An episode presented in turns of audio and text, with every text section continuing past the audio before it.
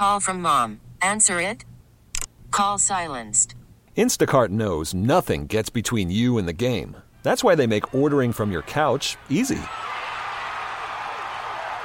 Stock up today and get all your groceries for the week delivered in as fast as 30 minutes without missing a minute of the game. You have 47 new voicemails. Download the app to get free delivery on your first 3 orders while supplies last. Minimum $10 per order. Additional terms apply. Spring is a time of renewal, so why not refresh your home with a little help from Blinds.com? We make getting custom window treatments a minor project with major impact. Choose from premium blinds, shades, and shutters. We even have options for your patio, too. Blinds.com invented a better way to shop for custom window treatments. There's no pushy salespeople in your home or inflated showroom prices. Our design experts can help you find the perfect window treatments on your schedule. We'll even send free samples directly to you. Plus, we can handle the measuring and installation for you. Unlimited window treatments installed for just one low cost. And with Blinds.com, you'll always get transparent pricing. No hidden fees. Our free shipping and 100% satisfaction guarantee can put the spring back into your step. And into your home, too. Shop Blinds.com right now and save up to 45%. Up to 45% off for a limited time at Blinds.com. Blinds.com. Rules and restrictions may apply. Thanks for being here this morning, Stephen. Thanks for having me. I always happy to talk about state government. Absolutely.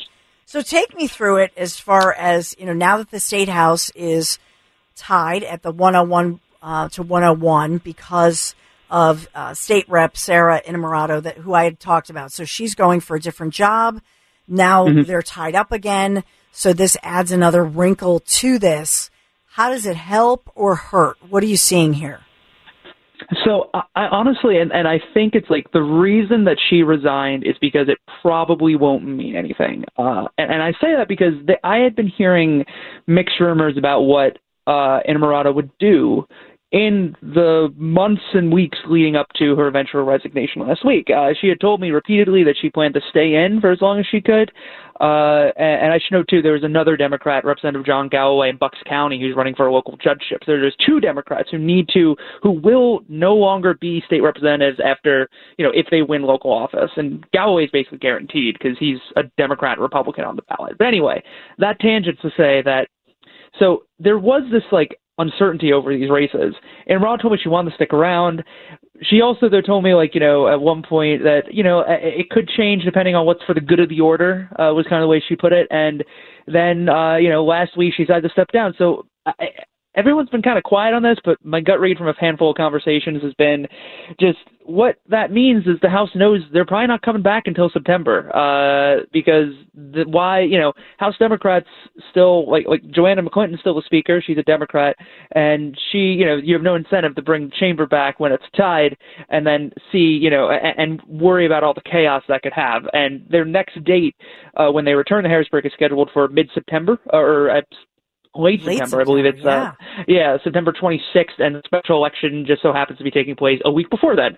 So, the best way to read it is that the House Democrats and the House knew that, they don't have much else that they plan to do before then, and, they could get the special election done. They could replace one of the members who might have to resign, were Innamorato to win her race in Allegheny County for county executive, and then that person's replaced, and then, when Galloway wins his judicial seat, he can resign, and, they're never going to fall below...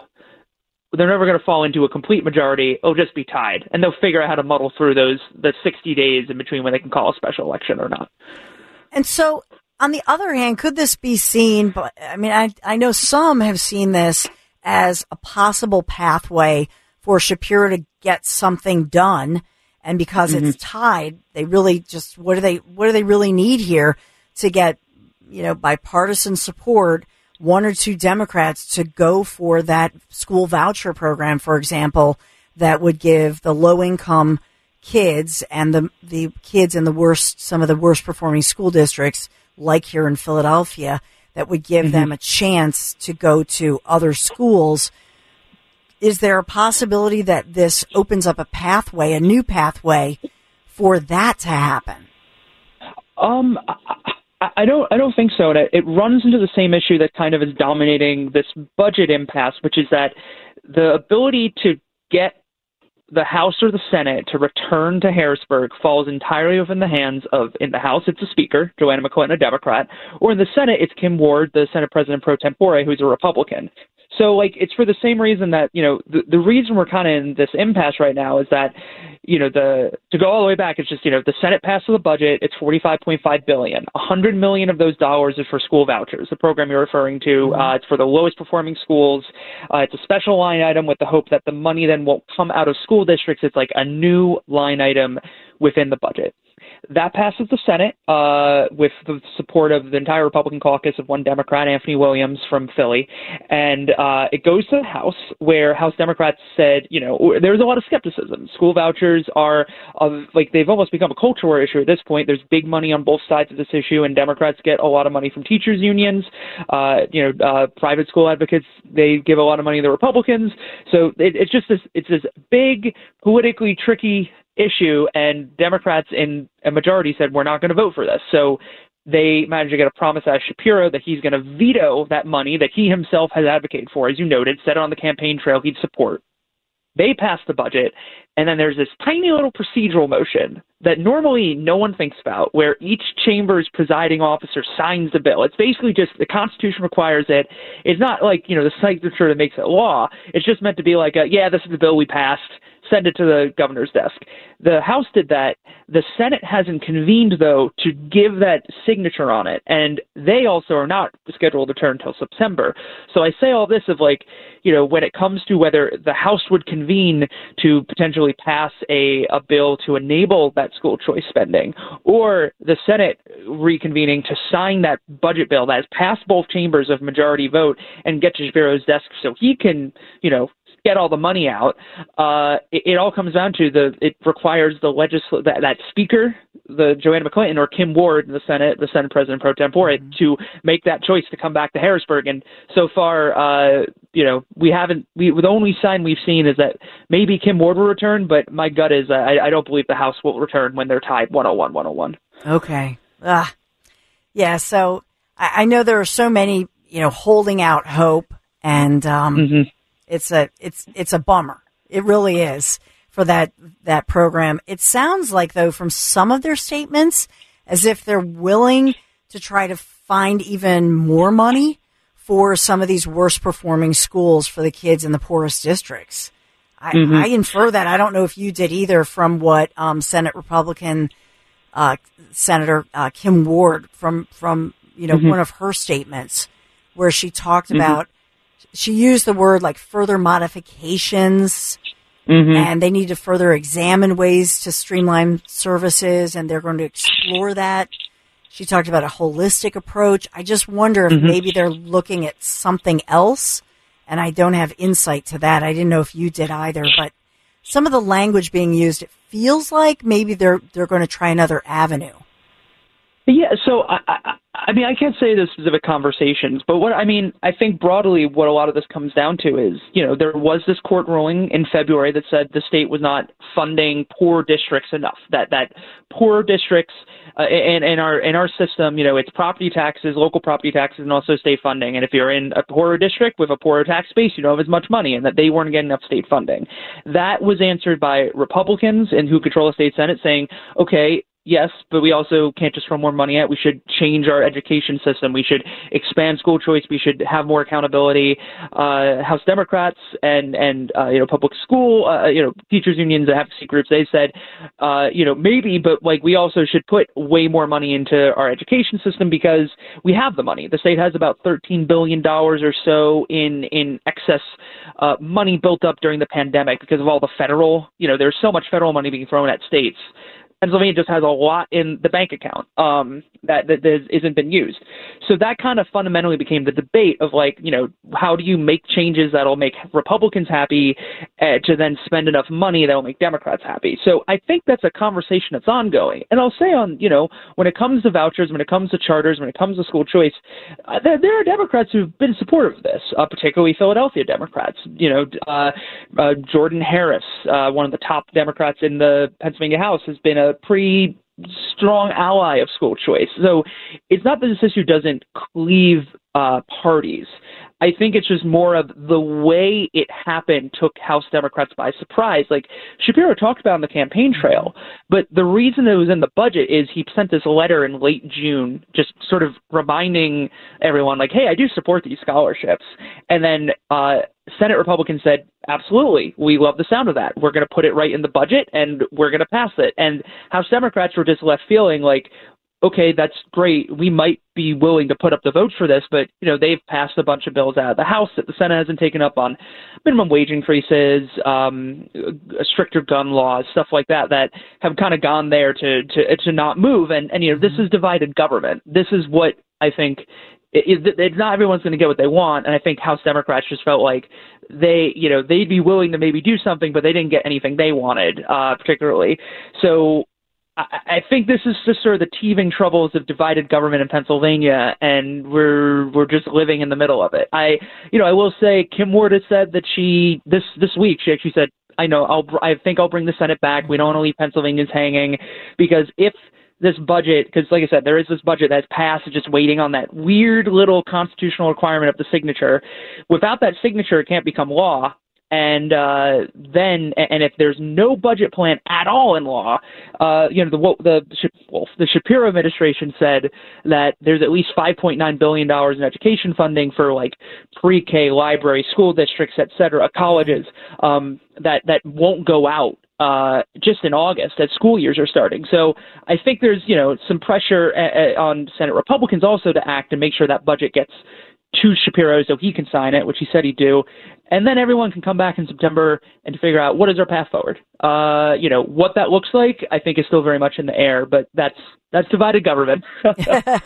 Yeah, we're talking to Stephen Caruso, who, of course, knows all the insights and covers on the inside. For Spotlight PA, our Capitol Spotlight PA reporter and chief over here, and you've got all the info. I know that you had focused on and highlighted an article that I wanted to ask you about, and that was something else that had gone on in the Capitol, the issue of so-called clean energy and hydrogen. And I know it's a colleague of yours at the Spotlight PA, but I thought that this is a fascinating issue, and you had talked a little bit about it, Stephen, that we in Pennsylvania are competing for all these billions of dollars to build hydrogen hubs, and the question, would that really be green? Can you just highlight that article that was, I know that it was explored more by your colleague, Kate, but I just thought maybe you could talk about it a little bit.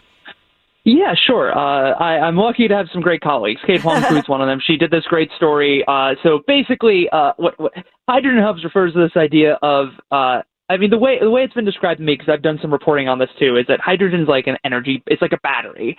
Like, it's a way of storing energy, and it's going to be as green or as not green as the energy that goes into it. So Pennsylvania obviously has a lot of natural gas, and that there's, I think the main debate is, will Pennsylvania's hydrogen, if we got a hub, which is, this is stuff the federal government's been pushing. Biden included a lot of federal funding within, I think it was the infrastructure bill or the Inflation Reduction Act to just try and kickstart hydrogen. And obviously it's supported by the building trades. It's supported by a lot of industries as a way to try and, tackle climate change, create jobs, et cetera. But environmentalists are concerned because of that aspect of hydrogen being like a battery, that if you're just putting in still a carbon intensive from natural gas or coal. I mean, I haven't heard anything about coal, but particularly natural gas, hydrogen might not be as clean as everyone says it could be. So that means, you might need carbon capture attached, or, what about nuclear? What about windmills? What about solar? There's also like more there's just lots of ways to make hydrogen. So that's kind of the back and forth that we're seeing in Harrisburg. There have been a lot of closed-door private conversations between, I think, all the stakeholders. So we're talking about trade unions. We're talking about, natural gas drillers. We're talking about, a lot of other energy companies and obviously lawmakers, because once you have all those stakeholders at the table, everybody wants jobs. I mean, I don't think there's a single lawmaker who runs on a platform of, I want fewer jobs. So it's just sort of a matter of hammering out the details on this that let everyone feel like they can walk away with a win. And those conversations are still ongoing. I heard some chatter that, we could see an energy bill, but frankly, there's always chatter. We could see an energy bill. We're Pennsylvania, where I think the third or fourth largest energy producing state in the whole United States. It's hard on these thorny issues to get everybody in the same place and move a bill, but that is why we elect people. What else interests you in the Capitol? Are they getting anything done as far as what are they agreeing on? Because a lot of times we focus on, and obviously the budget is a huge issue. I don't mean to downplay it, Stephen, but they do get a lot of things done and actually agree on most things. And sometimes there's a perception because of what the news media focuses on, which are the more divisive issues or just the big top headline issues.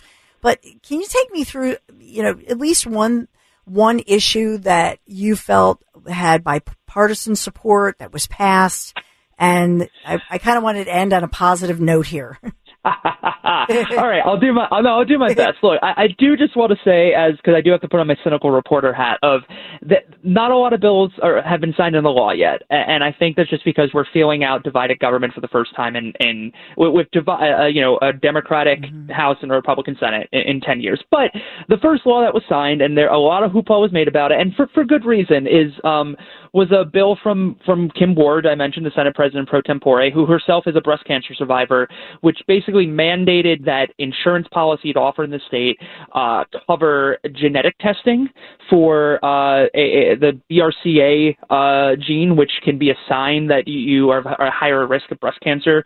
Also for men, I believe prostate cancer as well. And also that insurers have to cover ultrasounds and MRIs just for screening for the people who are at high risk. This is a bill that has been, it's a slightly different form we've seen in other states, but breast cancer advocates broadly want to see legislation like this passed because, I think just most people who don't want to have cancer have wanted this passed because as a way to, make sure they're safe. And, insurance lobby is pretty powerful up here in Harrisburg, and they were neutral on the bill. It got through unanimous. And, I think there was a lot of talk at that press conference, which feels like forever ago in May, about how this is how Harrisburg could work.